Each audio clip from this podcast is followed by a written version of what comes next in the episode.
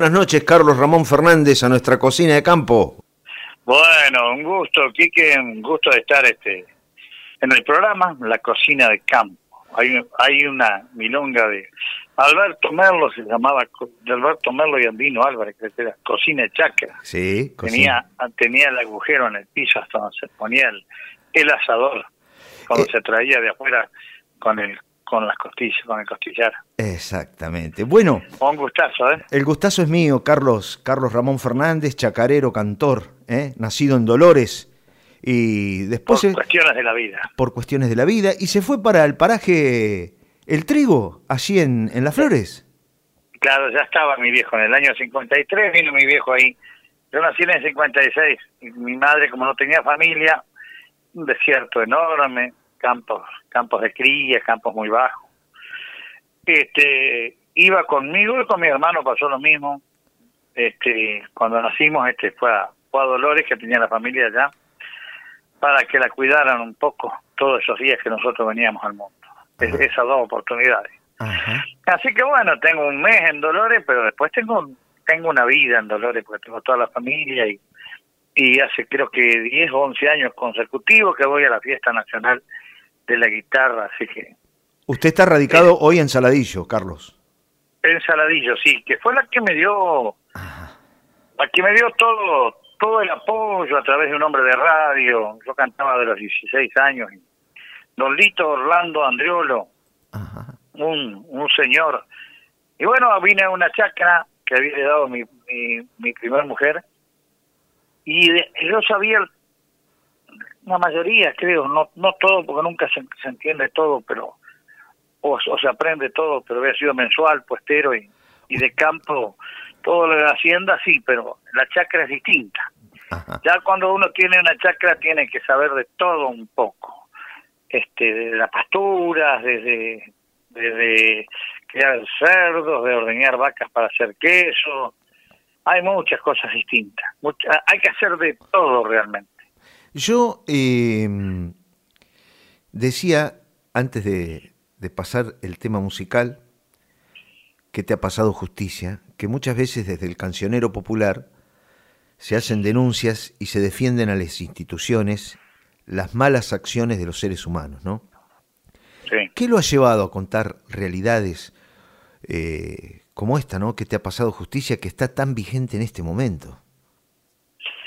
En aquel momento vi en Crónica, vi un, un cartonero que entraba a la capital con un carrito y un caballo y, y la policía en ese, en ese tiempo había una orden que no no tenían que entrar hasta hasta la misma hasta el propio centro de la capital con, con, con caballo no hace tantos años 21 que la escribí así que 22 21 años atrás y bueno, lo sacaron a palos y me dio mucha pena porque ahí dije para mis adentro, ¿qué te ha pasado, justicia?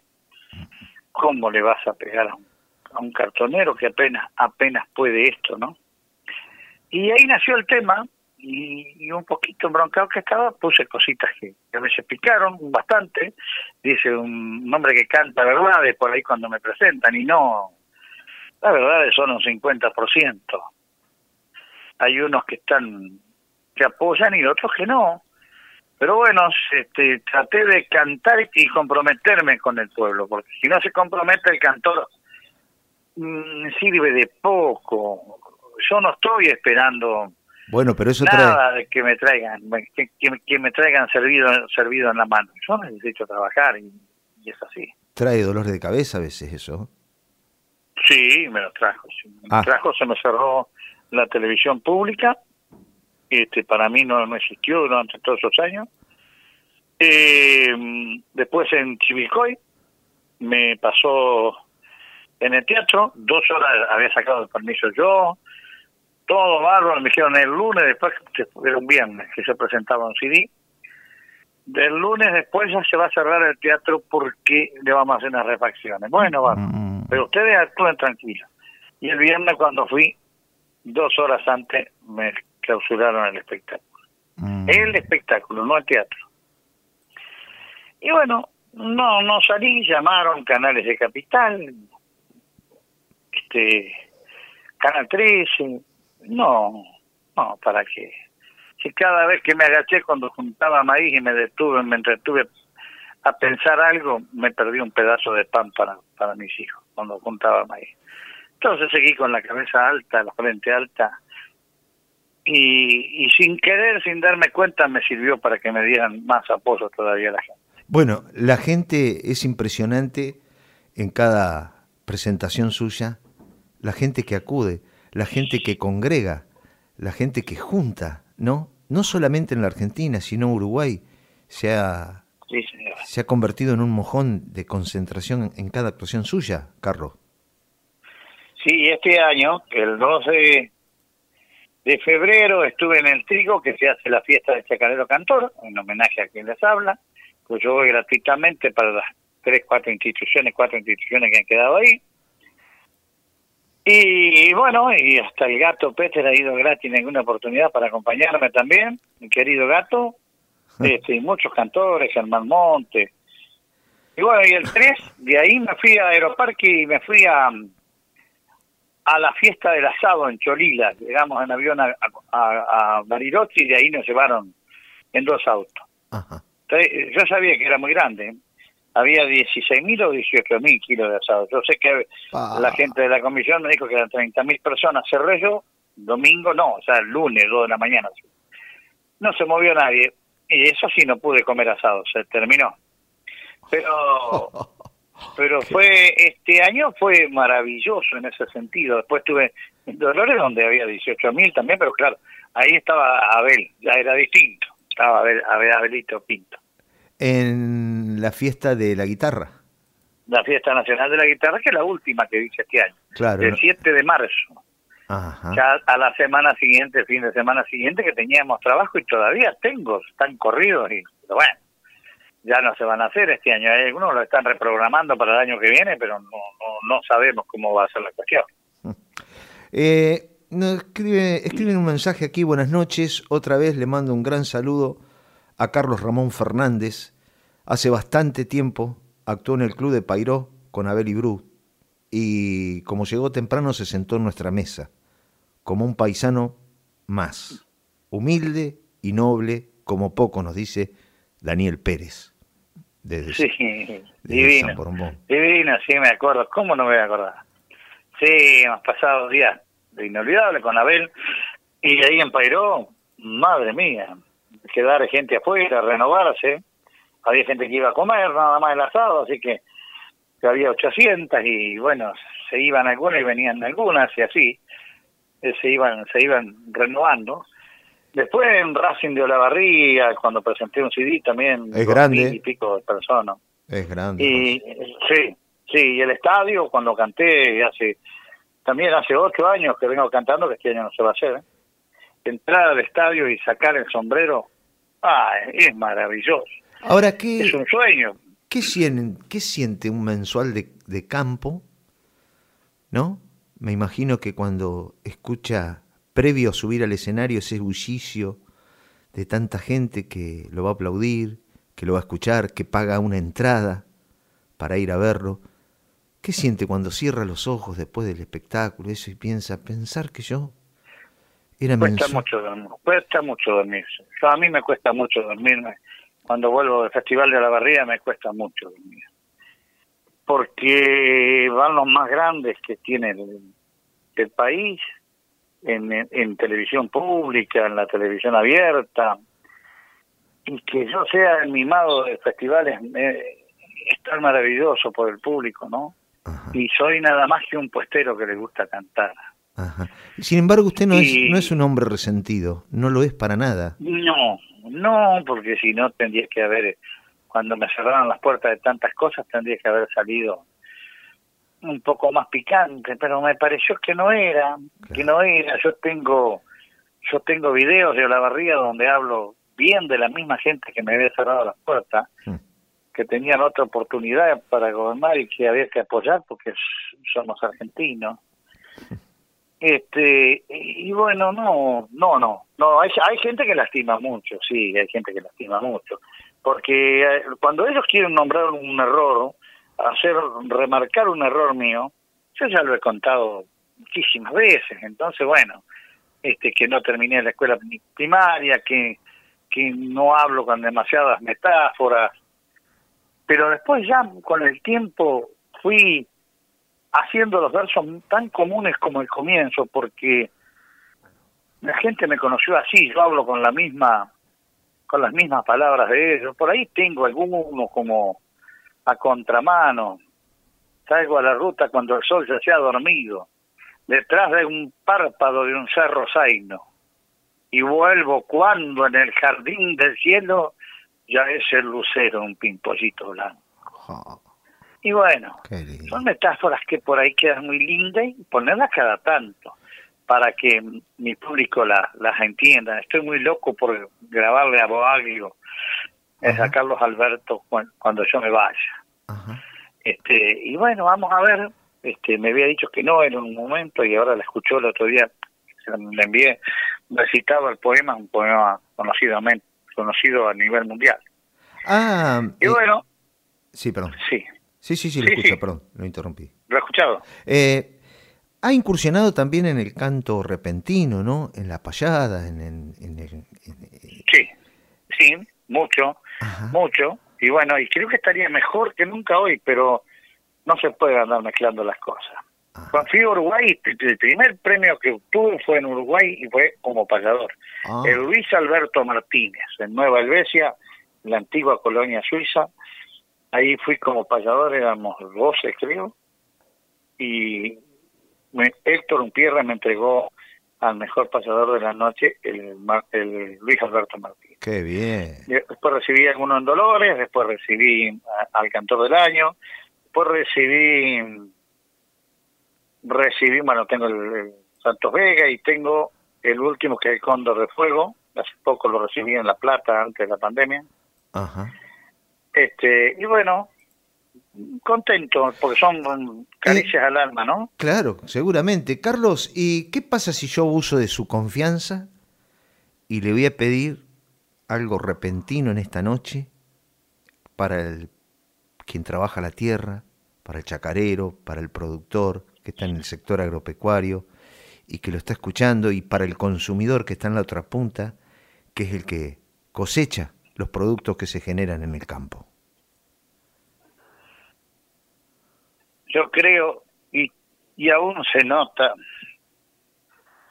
aunque se ha ido el arado, siempre lo veo alfombrado ese cielo con gaviotas. Mi mente que trota y trota por los antiguos senderos, yo los respeto y los quiero de verdad que soy feliz, porque yo vengo de ahí y te quiero, chacarero. Ah, qué lindo, qué lindo. Bueno, acá los branceños tenemos el orgullo de que su primera guitarra es de nuestro pueblo, de un de una localidad que se llama Scheppener, que pertenece al partido de Bransen, como es Marcelito Giuliani. Marcelito, Marcelito Giuliani, sí. Bueno, es nuestro y es, su guitarrista. también, ¿eh? No es solo tocar la guitarra nomás. Es bastante, bastante, bastante, ¿cómo poder decir? Muy campero. Es, de, siete oficios, es como, como decíamos antes. Él, él capaz que le hace una, una, una pieza, cocina, manotea una cuchara, va y cura un ternero, sabe lo que es manejar un tractor, saben lo que es trabajar en el campo de a caballo, avanzar en un caballo. No, no, tiene muchas, muchas. Por eso también conoce mucho y me vienen muy bien a mí, ¿no? Claro. Me vienen porque me entienden un poco a mí también, porque yo, claro, yo soy más viejo, más, más, renegado, pero no, siempre comiendo junto con ellos, compartiendo con él, con Nacho Iriar, que también está en el campo, de San Miguel del Monte está en el campo un luchador total, Nacho, y serio, callado. Y ese sí, ese es el, ese es el manual de historia nuestro. El, cualquier cosita que nosotros dudamos es muy joven, pero un hombre muy muy leído. Ha recorrido mucho, se ha quedado en Uruguay algunos años, ha estado en San Luis. Es, ha sido medio bohemio, pero bohemio sano, y trabajador. Y ando, este y conoce muchísimo muchísimo sobre la historia de la música y todo lo demás. De hecho, Marcelo Giuliani, de Scheppener, de nuestro pueblo, de Bransen, que es su guitarra, yo lo he visto trabajar en el campo, Marcelo.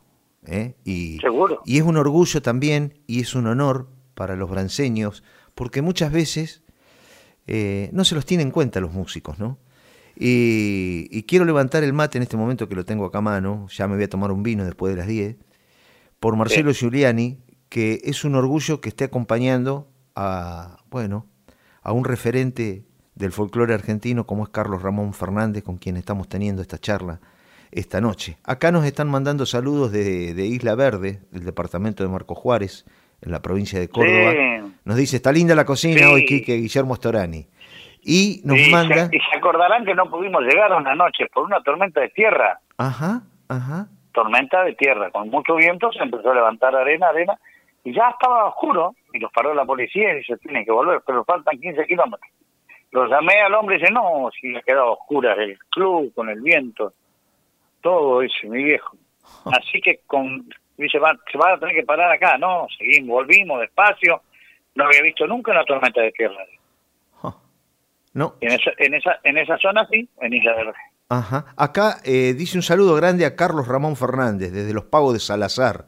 Acá está la familia Basualdo, muy amigo de Carlos. Uh, no, ni hablar. Hoy estoy hablando con, con Valeria, que anda bien de salud. El Pocho Basualdo, les cuento en pocas pocas palabras, el Pocho Basualdo, yo lo ayudé a Nieto a grabar. Y el Pocho Basualdo, un hombre que fue tropillero y era pues en su tiempo de postero, ganó un pre-cosquín. Y iba al escenario mayor. Y por no dejar el puesto y tener problemas mañana con el patrón, decidió no ir. Mm. Pocho Basualdo. Qué lástima. Ya se nos fue de la vida, pero ah. gran cantor, gran cantor. Y todos, todos tocan la guitarra, los chicos. Los hijos, todos todos son guitarreros. Pocho Y hijo de, tigre, hijo de tigre overo tenían que ser, ¿no? qué bárbaro. ¿Cuál fue su, su mayor obra? Es difícil, siempre me preguntan. Y hay algunas que por un motivo, son como los hijos. Yo escribí El Padre del Campeón. Si yo no escribo El Padre del Campeón, no hubiese tenido el reconocimiento que tuve después, en el primer material. Y después hasta el quinto me fui manteniendo ahí. Iba ahí, siempre a la misma altura, toda gente del campo, todos puesteros, todo, toda gente de la jineteada, y, grabo que te ha pasado justicia. Claro, y ahí entro en la ciudad. Claro. Entro en la ciudad, entonces los dos tienen un valor enorme para mí. Los dos tienen un valor enorme. Y, hay más que quiero muchísimo y me gusta cantarlos, pero los que sé que le entraron muchísimo en el corazón de la gente el, el padre del campeón eh, será la mitad del otro, pero son, eh, lo quieren todos. El otro es, el otro es medio competitivo, medio, medio político, claro. El otro. Porque por ahí uno cuando me comenta dice, bueno, participar en política. No, no, no, no participo. Y al cantar un tema así dice, estás participando. Y sí, claro, sin querer por, por luchar por un obrero, por un compañero, nosotros tenemos muchísimas, y este año se nos fue, este por esta pandemia se nos fue una una que íbamos a hacer gratuita en, Bransen por una por una criatura. Ah. Este eh, siempre tenemos muchos trabajos en el año, pero casi nunca nos contamos. O, creo que debe ser la primera vez que lo saco a relucir a esto, que hacemos muchas lo digo porque hace poco me dijo un muchacho, ¿usted no piensa cantar gratis alguna vez para alguna institución, no? Yo dijo, pobre, pobre muchacho, no me conoce en absoluto. Claro, claro. Y bueno, este muchísimo. Eh, hemos, ido a, Uruguay por dos chicos con un tumor en la cabeza. Gratis. A Maldonado. A Maldonado. Si ellos me han dado tanto, ¿por qué no darle un, por qué no darle en un caso de eso todo el amor a esos niños que son igual que los nuestros, pero son igual. Este, se crían con un poco más de respeto, porque tienen, según algún argentino dice, se han quedado en el tiempo los uruguayos. Ojalá nosotros en esa en ese sentido nos hubiésemos quedado en el tiempo. Qué linda charla, Carlos. Pero bueno, ya vamos a tener que ir apagando las luces y agradeciéndole su tiempo, su espacio para compartirlo con nosotros en esta noche, en nuestra cocina de campo. Y ya nos conoceremos personalmente, seguramente en Brance, en Buen Saladillo o en Las Flores. Ya estaremos estrechándonos en un abrazo, Carlos. Seguramente, seguramente, no, no, no tengo duda. Y a toda la gente de campo, yo que luché, como le decía, de, chacarero, ahí tuve que aprender y yendo a las reuniones cuando venían los, ingenieros y, después ya me hacía las pasturas yo, yo solo. Mm. Pero pero se lo explicaba a mi nieto el otro día que está en, está en una estancia y, el patrón le daba algunas explicaciones, tiene 20 años. Este, se aprende de todo un poco. Le quiero agradecer infinitamente, Quique, este, este momento de llegar a toda esa audiencia que sé que es muchísima, el respeto para, para todos ustedes, y bueno, y despedirme con lo que hago en el escenario, que es de un pierre de Héctor, un pierre del uruguayo, que dice que el día que yo me muera, cuando ya descanse en paz, el paisanaje dirá cuando se vuelque mi taba, murió el cantor que cantaba. Para nosotros nada más. Qué bárbaro, gracias Carlos. Y acá nos dice Guillermo Storani, qué lujazo, Quique, escuchando a Carlos, y que se acuerde de la tormenta de tierra en Isla Verde. Gran abrazo a los dos, desde Isla Verde, Guillermo Storani. soy bastante memorioso, principalmente si no debo nada. bueno, Gracias, querido. Un gran saludo, Carlos. ¿eh? Muchísimas gracias. Lo, mantenemos en contacto. Si Dios y la Virgencita quiere, por supuesto que sí. Buenas noches. Un, abrazo para todos. Gracias. Un gran saludo. Adiós.